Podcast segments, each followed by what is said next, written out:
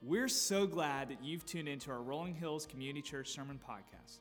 I'm Jacob Thomas, and I'm the student director here at our Rolling Hills Nolensville campus. As we've been in our current series, Refine, we've already hit on three of the seven deadly sins, and in today's message, we're considering the sin of sloth. This sin can oftentimes be one of the most difficult to find and to even credit as sin. But if we aren't careful and aware of the ways that the enemy is working against us, this sin can creep into our hearts and lives.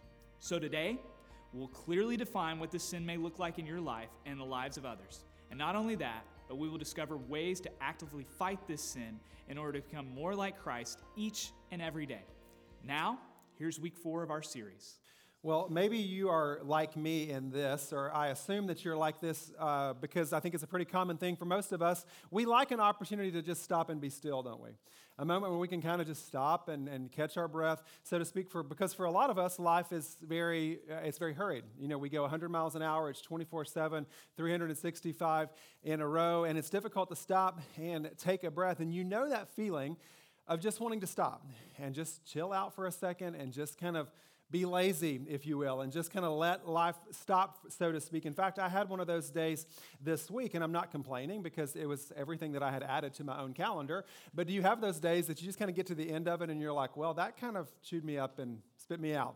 And, uh, and it happened to be a day of just back to back to back to back meetings on, I think, one of the rainy days of this week, which could have been any day this week. And so by the time, by the time I got home and I walked in and I looked at my beautiful wife, and the first thought in my mind was to say what I was feeling, but I said hello first. And then the second words out of my mouth were, I've never wanted to be in sweatpants more than right now. You know, just that moment, you know it, where you're just, you're in and you're like, I'm ready to veg out. I'm ready to just be still. And you know that. You want a breather. It's like there, there's a train that has been barreling down on you, and all you can know is just, I've got to, to be rescued for a moment. And then all of a sudden, you walk into church this morning, and one of our amazing greeters hands you a worship guide, and you look at the top of the worship guide, and today's about sloth. and you think to yourself, I just needed a break. And here's this pastor going to give me some prescription about how I'm not supposed to take a break and how I'm not supposed to be lazy and how I'm not supposed to ever take time for myself. Because, Pastor, all I really want is to not be criticized for wanting to lay around for a day in sweatpants. On the contrary, I'm not going to make you feel guilty today. Because what you're going to see in God's word, in his infinite wisdom, is that God did, in fact, make a way for us to find rest. He did, in fact, command that we take care of ourselves by connecting with Him. He did also simultaneously say that life's not to be about us. He did simultaneously say that we're not to live a lazy, lethargic life, that we are to be people who are a part of what He is doing. So if we know all of that, where does it go awry? Where is the disconnect? Well, I'm so glad you asked because that's the topic for today. Where is the disconnect? How do we know what we're supposed to do, but we don't always do it? And for those of you who are with us for the very first time today, you have caught us in week four of this incredible series called Refine, where we've been looking at what's kind of has come to be known as the seven deadly sins. And how are these sins encumbering us? How are they entangling us? And how are we to refine those things so that we can experience the life and the freedom that we have. And some of the feedback that we have got from this message series, I've heard it every week, is I came in not knowing that that was something I struggled with. But then when I left, I realized maybe I am a greedy person. Or maybe I do have some gluttony, or maybe there is some lust that's in my life that I didn't know. And so, my hope and my prayer is that maybe God would unearth some things today, would show us what it is that He wants to teach us as we seek to pursue Him. And so, out of the gate, we're talking about sin. And, you know, sin is not something that I, I don't want to, you to think that this is a church, if you're new here today, that every sermon series is about, you know, all of the heavy sins of the world. But sin is something that we have to grapple with. Why? Because we all have it. We're all in common with that. One of the great equalizers in all of our life, according to Scripture, is that all have sinned and fall short of the glory of God. So God has a standard for our life, and because of sin, we fall short. So what does sin do? Sin takes something that God intended for good, and He puts us in our court, and so we take it and we run with it, and it distorts these good things. And so instead of growing closer to God, sin separates us from God. And our desires, our own kind of fleshly desires, if you will, make us in need of forgiveness. And that's the beautiful part of this message series is that where does the refining come? The refining only comes through jesus. God loved you so much that he sent his one and only son so that you could have life. I will rarely stand up here behind this table without talking to you about the power of the gospel and about Jesus Christ coming so that you could have life. And if you're here this morning and you've not experienced that, or maybe you have faith questions about that, or you're struggling to know, can I really believe that? I promise you, God loved you so much that He gave. He gave His one and only Son so that you could have life. And if you believe in him and confess with your mouth, then what scripture says is that you will be saved. It's the power of the gospel. And so that's the that's the step that we take. That's how we grapple with this sin in our life because the scripture also tells us that all sin leads to death and eternal separation from God. And so I'm so thankful that you're here this morning because I want God to speak to us about is this a sin that we struggle with? And if it is a sin that we struggle with, what do we need to do? And what are the steps that we can take? And so I'm just again grateful that you are here. And I, and I think that the best place for us to start would be uh, honestly answering this question What is sloth? You know, for us to kind of say, talk about it, like we've got to define what is it? What exactly is it? So is it sloth if I want to sleep for 15 extra minutes? You know, when I hit my snooze button, is that sloth? Uh oh. Is it sloth if, you know, you want to take some time off work and go on a vacation? No, not at all, because by definition, by the worldly definition, sloth is a hesitancy to make a lot of effort. That's in order, essence, what sloth is. What the world would say sloth is, is basically a hesitancy. I'm kind of hesitant to put forth a lot of effort, to put some effort in there. Now, when I was preparing for this sermon series, my mind went to probably where your mind went, when you saw the word sloth. I thought of the cute little furry animal that lives in the Amazon rainforest. And what do we know about those sloths? They move very slowly. and they come down the tree one time per week to go potty. That's what we know about sloths. They live in the Amazon rainforest and they come down once a week to go to the bathroom. And they slowly head back up to the top of the tree. So there's got to be more to our understanding of sloth than that, but you get the picture that there's something that feels lethargic or something that feels slow or some hesitancy to be about what I need to be about. And so I want to direct your attention to one of these key verses. It's in Proverbs chapter 24. You're going to see it up here on the screen. It's printed there for you in your worship guide as well. But listen to what it says here. This is just one of the many verses we're going to read today. A little sleep, a little slumber, a little folding of the hands to rest, and poverty will come on you like a thief, and scarcity like an armed man. So you read that and you think, so if I hit the snooze button, a thief is going to come in to my house? That's not what we're talking about here. But inherent in this, in this text is that if I just fall prey to a little bit more of this, a little bit more of that, a little bit more slumber, a little bit more slothfulness, then some negative things can start happening into my life. But to really get to the kind of heart of where we're headed today, I want you to zoom out for a second. I want to give you a big idea. If you don't hear anything else I say today, I want you to hear this big idea because it really is kind of the framework of what we're going to talk about. And it's here on the screen, it's on your notes as well. Sloth is more than a lazy issue. Sloth is an authority issue. Okay, so if you don't remember anything else, remember this. Sloth is more than just a lazy issue. Sloth is an authority issue. Now, does sloth involve some laziness? Absolutely, because laziness is symptomatic. It's a symptom of sloth, but laziness and sloth do not mean the exact same thing. Week two of this sermon series, I've preached a sermon on gluttony. The first time I've ever preached on gluttony. Today's the first time I've ever preached on sloth. So we're just seeing how this goes. And what we talked about with gluttony is that Gluttony and overweight are not the same word. You can be in incredibly great shape and still be a glutton, or you can be overweight and not be a glutton. So they're not necessarily synonyms. Sloth and laziness, we kind of use them interchangeably, but there's really more to the picture. And so, in order to see that, what we have to do is go back to the very beginning. And when we go back to the very beginning, we get a really clear picture of the human condition. If you go back to Adam and Eve in the quiet Garden of Eden, God created a utopian, a perfect environment for them to live in. And He gave them complete dominance over these things. You name the animals, you can do whatever you want to do, with one exception. He gave them one parameter. And listen to what the parameter was in Genesis 2 15, 17. The Lord God took the man and put him in the Garden of Eden to work it and take care of it. And the Lord commanded the man, You are free to eat from any tree in the garden but you must not eat from the tree of knowledge of good and evil, for when you eat from it, you will certainly die. Many of you have familiarity with the story. What did Adam and Eve do? They ate from the one tree that God said not to eat from. I want you to imagine for a second that I have set up a Golden Corral buffet for you in this room today. Okay?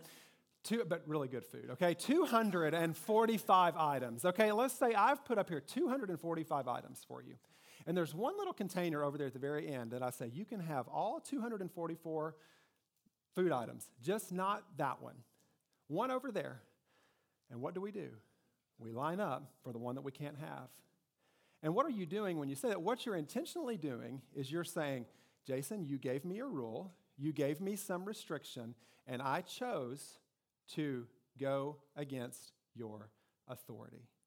It's precisely the sin picture. Because what did God do? God said, You can do anything you want except eat from this tree. He gave them one guardrail, one parameter, one restriction, and they intentionally went and broke that restriction. So, what is sin? Sin is a authority issue. It's me saying, I don't want to adhere to the authority that God has put in place.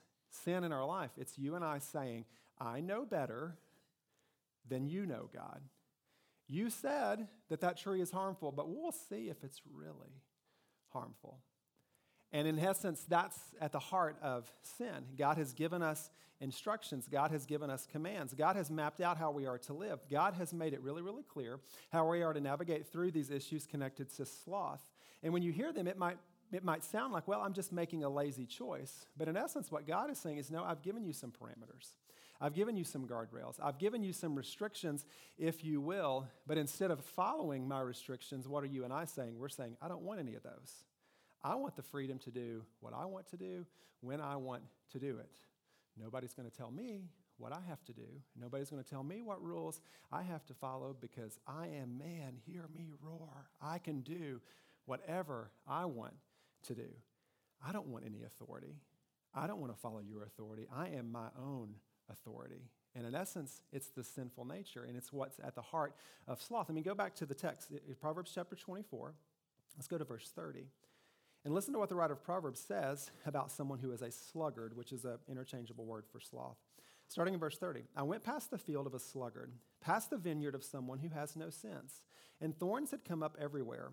The ground was covered with weeds, and the stone wall was in ruins. And I applied to my heart what I observed, and I learned a lesson from what I saw a little sleep, a little slumber, a little folding of the hands to rest, and poverty will come on you like a thief, and scarcity like an armed man. So, what's the writer of Proverbs saying? He's saying, I looked at this field. So, I drove by the home, or I walked by, they didn't have cars then. I walked by the home of a sluggard. And this is what was defined. The house was not maintained well, the ground was covered in weeds, the wall was broken down. And I saw behind all of that someone who said, and still, instead of dealing with the situation out front, I would rather take a nap. Instead of dealing with what needs to be addressed out here, I'm going to take a little bit more slumber. Now, does somebody need to address the weeds? Yeah. Does somebody need to rebuild that wall around my house? Absolutely. Does somebody need to go through the routine maintenance? Absolutely. It's just not going to be me because I don't want to be told what to do. It's that intentional choice where you will say, I know that I need to do something, but I'm going to choose to reject that. I know that this is some guardrail, some parameter that God has set in place, but I don't want any restraints. I don't want any restrictions. Don't tell me what tree I can eat from. Don't tell me I need to rebuild that wall around my house. So, sloth is not just being lazy, but sloth is saying, I don't want the restrictions, God, that you place on me. I don't want to have to follow your authority. And all of a sudden, I realized I am a lot guiltier of sloth than I thought I was when I came into this church this morning.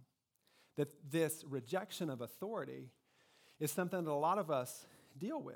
And so you see this here on your notes. Why does this matter? Why is this something that you and I should be attending to? You see it there on your notes and up here on the screen. Sloth actually prevents you then from experiencing the life that God desires for you to have.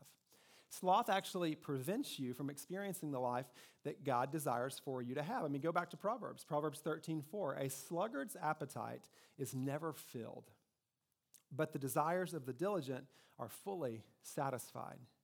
Let me read that for you again. A sluggard's appetite is never filled, but the desires of the diligent are fully satisfied. Now, we've all had those moments where we chose just to kind of adopt sloth like behavior, haven't we? And what does it look like for us? Sometimes it's like 14 you know, consecutive episodes of some show that we're really excited about. And we finish the season, which is awesome. But at the end of that, do you really feel better about yourself? No. you kind of feel like, I can't believe I just did that. I can't believe that that's actually how I chose. And, and I'm not trying to make you feel bad if that's, if that's what you have done, because I have certainly done that a lot in my life. But at the end of that, you kind of do have this moment when you realize the writer of Proverbs is true. A sluggard's appetite is never filled, but the desires of the diligent are filled. And that's what sin does. Sin sells us a bill of goods that's not healthy. It's why week one, when we talked about lust, it's so crucial for us to understand that Pornography is something that has wreaked havoc in so many relationships, but does pornography actually satisfy you? No, it doesn't. Addictions of any kind, they numb your pain, but they don't satisfy you. We talked about greed last week. Can greed, can living a greedy life bring you some temporary happiness? Absolutely. It's nice to live a greedy life, but does greed actually bring you joy? No. Why? Because you realize I bought something really, really nice, and guess what? She just bought something nicer. And now this crazy cycle just continues, and it doesn't always bring me the joy that I hoped it would bring. Sloth is no different. Now, it's not the end of the world if you have a lazy night at home. Don't feel bad this afternoon. Don't text me at 3 o'clock this afternoon and be like, Pastor, can I take a nap? You know, that's not my intent of this message at all. But it becomes a much bigger deal when our desire for our creature comforts prevents us from actually experiencing what God has for us. And sometimes the only way we're going to realize what God has for us is when we realize those guardrails and those parameters and those restrictions, they're actually there for our benefit. And so let's don't reject that authority, but embrace that authority. It might not seem like a big deal to make myself the most important. But when you constantly in your life make yourself the most important, when you make yourself in all moments of life the one that everything else orbits around, what do you realize it does? It has crippling effects on your life. And you begin to see these, these results of sloth, if you will. In fact, I want to highlight for you five areas, and you see them there in your notes. Five areas that, that I would call the results of sloth. And this is certainly not an exhaustive list, but just five things that you and I have to be aware of if we want to live a, a life and experiencing God's fullness, then these are things that we need to kind of push aside and push away from first is that a slothful life results in this spiritual growth will be stunted spiritual growth will be stunted. I mean, if you think of sloth as a rejection of authority, kind of coupled with just a desire to not advance in any area, then a natural byproduct is going to be stunted spiritual growth. Most of us probably wake up in the morning and we know the best things that we can do to start our day. You know, it's spending time in God's Word, it's reflecting on God's Word, it's spending time in prayer, it's just t- taking your mind and your life and, and centering it with God and saying, I want to live for you, God, today. And I, I doubt that anybody would say that that's the wrong course of action. But what do a lot of our mornings look like? A lot of our mornings look a lot more slothful in that we get up and say, Let me start this day out by thinking all about me. And so I get my email in order. You know, I post my Wordle score, you know, to make sure that you know I got that in four. Uh, and I start scrolling, and then the day just kind of gets off to the races, and I get to the end of the day, and I, and I realize mm, I'm not where I want to be spiritually because that slothful attitude has kind of stunted me. Life being all about me has stunted me. Secondly, one of the things that you see is that discipline will be avoided. Discipline just kind of is avoided, and we move away from discipline. Look at what Proverbs chapter 20, verse 4 says. I love this verse. Proverbs chapter 20, verse 4 Sluggards do not plow in season, so at harvest time they look but find nothing. Isn't it amazing? Like if you're a if you live with slothfulness, it's time to sow the seeds, and, and what do you do? You don't do anything. And then when it's time to harvest them, you look around and you say, Why don't I have any crops? Hmm, because I avoided discipline. I didn't do the work that I needed to do when it needed to be done. I didn't follow God's instructions, and therefore I'm surprised when things aren't where I wanted them to be. When it's time to plow, you don't plow. So when it's time to reap, there's nothing to reap. I distinctly remember my college pastor telling me um, that the habits that I was forming as a student would, uh, would likely be some of the habits that I kept into adulthood. And he was 100% true. But then he added on that a caveat. He said, But if you have a habit that you don't like, it's going to take about 21 to 40 days to teach yourself a new habit. And that's true for all of us. And so don't reject that discipline, but move towards that discipline. I promise you that a move towards slothfulness will not get you where you want to be in the area of discipline. It just won't. In fact, if there's an area of your life that you want to be more disciplined, and maybe you want to be more intentional, for those of you who are married, maybe you want to be more intentional in your marriage. For those of you who have children, maybe you want to be more, a more intentional parent. For you grandparents, you want to be a more intentional grandparent. I promise you, it is going to take some discipline to move in those areas, but slothfulness tends to say, mm, I'm going to avoid all of that discipline. Because why? Discipline is restrictive, and I don't want to be told what to do. I don't want to follow anybody's authority but my own. Another side effect of sloth is number three relationships will be nominal, if they're at all. Someone who's prone to slothfulness is really going to struggle in the relationship side of things. Relationships tend to be nominal. This is huge. Why sloth impacts our ability to have great relationships. But you and I were made for relationships. I mean, in Matthew chapter 22, when the religious leaders asked Jesus, What are the two most primary commandments? And they were saying that to catch him up and to think that they could be smarter than him. And he said, Love the Lord God with all your heart and love your neighbor as yourself. So, at the base level, most important, Jesus said relationships are key. They are the most important things in your life. We were built for relationships. So, why is a relationship hard for someone who's in a spiral of sloth? Because what do relationships take? They take work, they take effort. If you're a person who never brings anything to a relationship, but you always take, if you're a person who always talks and never listens, if you're a person who says, I'm going to be perfect all the time, and then maybe I'll deal with the rest of you who are imperfect all the time, how healthy are your relationships going to be? They're not going to be there. They're going to be nominal at best, and sloth has led us to that. Whereas healthy relationships, they have some give and they have some take. You say, I know you and you know me. I have to let you know that I'm not perfect. And you have to let me know that you are not perfect. And if I'm willing to do that, if I'm willing to kind of put myself out there, then relationships can be really significant.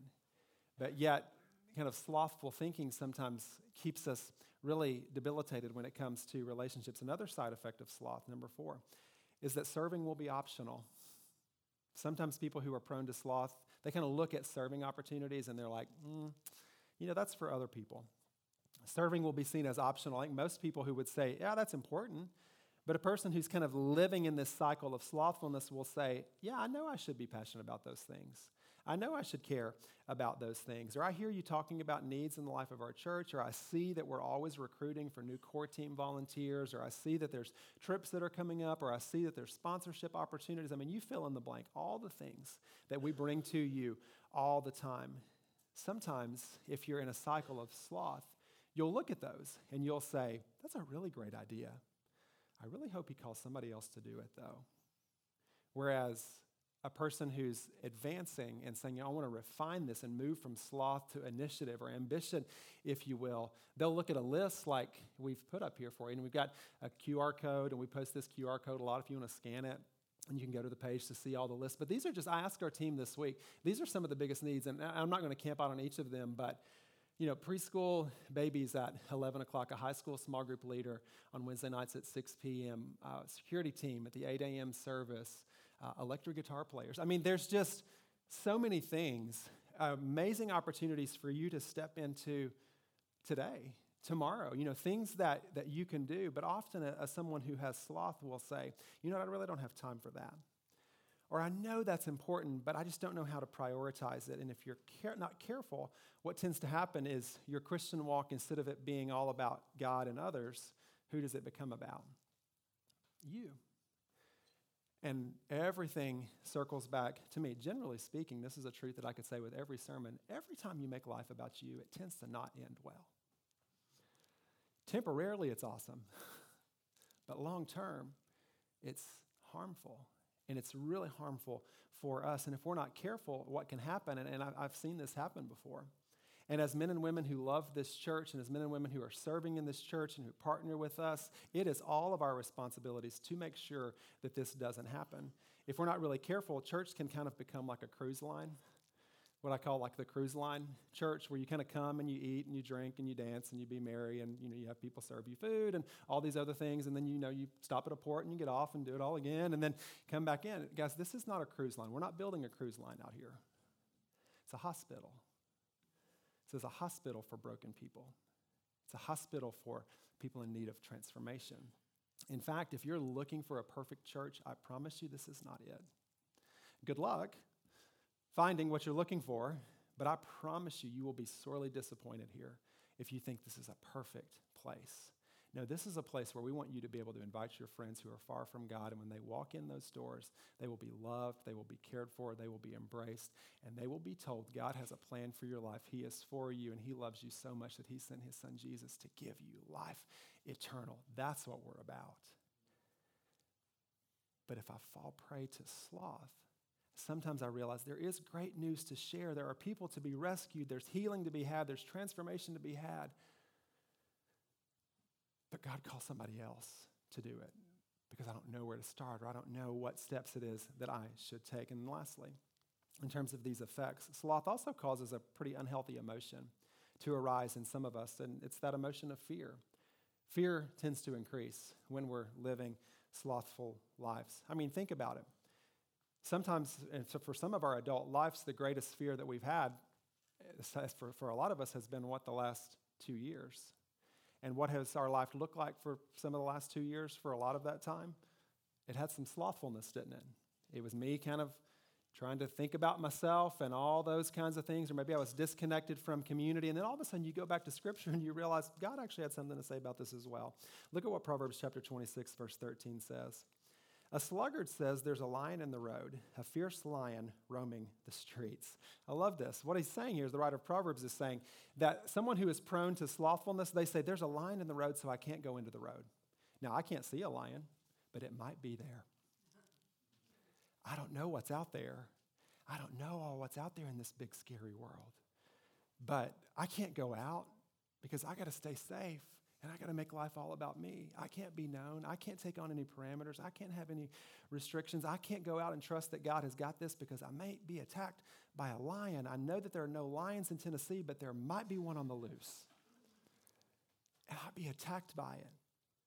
Some of us have become so accustomed and I've been in seasons of my life with this, so I relate to it where we kind of fear everything and we fear everyone, and we're not connecting the dots that that's just a natural result of a slothful lifestyle, that sometimes living a life of sloth just makes our fear increase. And God does not yearn for us to be captivated by fear, but yet yearns for us to be captivated by His joy. I mean, keep going on in those verses. A sluggard says there's a lion in the road a fierce lion roaming the streets. Look at verse 14. As a door turns on its hinges, so a sluggard turns on his bed.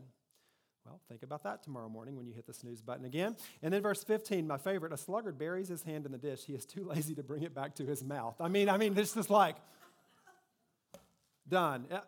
But verse 17 or verse 16 is the one I want to focus on. A sluggard is wiser in his own eyes than seven people who answer discreetly. What do you see about a sluggard? You see it here on your text, on your notes. But the only benefits of sloth are experienced by the person being slothful, and those benefits are pretty temporary. The only benefits of sloth are experienced by the person being slothful, and the benefits are temporary. It's why a sluggard is wiser in his own eyes than seven people who answer discreetly. See, this type of behavior is incredibly beneficial for the person who exhibits the behavior because I'm wise in my own eyes. It's good for me to get what I want because none of my rights are infringed upon. No one gets to tell me what to do. I'm ultimately in charge. And so I go down this path of slothfulness, making everything about me. I mean, who doesn't want to be lazy and in charge? Sign me up. It's like the perfect life, right? I don't have to do anything, and I get to be in charge of everything. And the writer of Proverbs says, You're wise in your own eyes but you're not wise when it comes to ultimately what it is that God wants to do. Now, what I've come to realize, though, is that not only are these benefits very, very short lived, but slothful living also directly impacts the people who are closest to us. And this is something that I think a lot of us, if we're gut level honest, you know, if we did some honest inventory and kind of held up a mirror and looked at our life, we would realize that sometimes we don't show any sloth in areas that don't actually really matter in the long run, but we show a lot of sloth in areas that matter. For some of us, we hit all of our sales quotas. We're never late for a meeting. We respond to every email in a really timely manner. I mean, all the things that make the professional lives that we as men and women have. But if we're not careful, we never experience any sloth there. But when we come home, sometimes we allow slothfulness to kind of dictate what happens in our home. And in reality, which of those two is more important? I'll let you answer that yourself. So, sloth is often most likely felt by people who truly matter the most. If you're single, the same story is true for you. Just because I used a reference with someone who's married or has children doesn't mean that this is not a true point for you as well. Why? Because you have a desire to cultivate relationships. You have a desire for community because it's hardwired from God within you, but the same principles are going to be at play in your life. You have to lean into it and you have to make time to prioritize those things that really, really matter because when left to our own devices, what do we tend to do? We tend to isolate. And we tend to kind of be in a moment where we make life all about us, but that slothfulness will always be felt. Now, let me clarify. Am I saying that life is to be run at a breakneck speed? No. Am I saying that I'm to never take a break? No. And again, am I here to try to make you feel bad about, you know, taking some time for yourself? Not at all. Because interestingly enough, a lot of us actually choose a slothful lifestyle because we have completely overlooked the fact that God gave us a design to prevent this from happening. God gave us a design to prevent this from happening. He actually took out all of the guesswork. When it comes to the need for rest and the desire to not burn out, God in advance set up some rules for us to follow because He loves us. And this is what the rule is God gave you a formula to provide rest and to prevent burnout. It's called Sabbath. God gave you, He gave you a formula to provide rest and to prevent burnout. It's Sabbath. Look at Leviticus 23 3. There are six days when you may work, but the seventh day is a day of Sabbath rest, a day of sacred assembly. You are not to do any work wherever you live. It is a Sabbath to the Lord. Sabbath was a command by God. He instructed us to experience a day of rest, to prioritize a day of rest. If I were saying by a show of hands, who in here thinks that, you know, who in here struggles with knowing that is, is murder really a sin? Most of us probably aren't going to be like, you know, I need some more interpretation on that. Let's get back to the original Hebrew and see. Because I'm not sure. I think there's probably some nuance with one of those verbs, and I, I don't know. I don't know. That one's still open for debate. We're all good with that one. But in the same list of 10, God says to keep the Sabbath holy. And we all of a sudden realize mm, that's a lot easier for me to break. It's a lot easier for me to kind of just say, oh, I don't know if I can do that.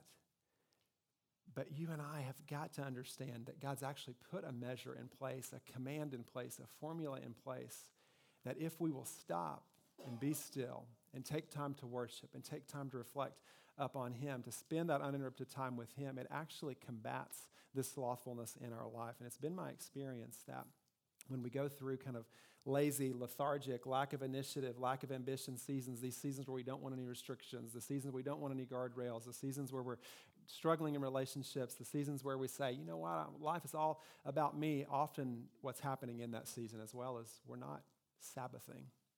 We're not taking time to rest, and so we start from a really skewed place. So, where do we go from here? Where do we go from here? Maybe for you this morning, it was just a, a reminder if there's some things in your life that you need to take an inventory of. Or maybe you're here and you realize that peace that we talk about from knowing Jesus Christ is not something that I have and I want it this morning. Or maybe you're here and, and you're experiencing it. And this is real and it's striking a chord with you because it's, it's directly connected to where you are right now. And you realize that it's having detrimental side effects in your life. And you're ready for a change. And you're ready to take that initiative. You're ready to take that step. You're ready to grow in discipline. You're ready to grow in relationships. Or maybe this is just kind of all new and you're processing it. And you're saying, I don't know what I need to do with this. But maybe, God, you're going to show me something later. But big picture, Big picture, this matters hugely. Why? Because anything that's sinful, that's not refined in our life, is always going to be a point of contention. It's going to separate us from what it is that God wants to do in our life. So this morning, I want to pray for you. Why? Because I believe and I know that Jesus wants to, us to experience full life. He wants us to experience that rich life. And so I hope and pray this morning that you'll find that. You'll find that in Him and Him alone. Let's pray together. Lord, thank you for who you are. God, thank you for just your peace in this place. Thank you for your presence. Thank you for your goodness. Thank you for your faithfulness. God, you are so good to us. You are so kind to us. And I thank you for your word. I thank you for the community. I thank you for the power of the Holy Spirit who reminds us in this very moment of areas of our life that we need to take inventory of. And I pray, God, that each of us would have the courage and the faith to take the steps that you're asking us to take today. For the one here who um, may be struggling in their faith, God, meet them here. For someone that you're encouraging to take a next step, give them the courage to do that today. And for all of us, God, I pray that we would grow in you, that we would trust in you, and that we would find our faith placed squarely in you today, God, not in ourselves, but in your holy name. And it is in the name of Jesus Christ that we pray and ask all these things. Amen. Thanks for listening to our Rolling Hills Sermon Podcast, part of the Rolling Hills Podcast Network. If you like this podcast, subscribe to it or share it with some friends. You can also check out some of our other great podcasts like the Making History Parenting Podcast, Men's Leadership Network, RH Women's As You Go podcast, and more. If you're interested in learning more about Rolling Hills, download our app, follow us on social media, or visit our website at rollinghills.church. We're thankful for you.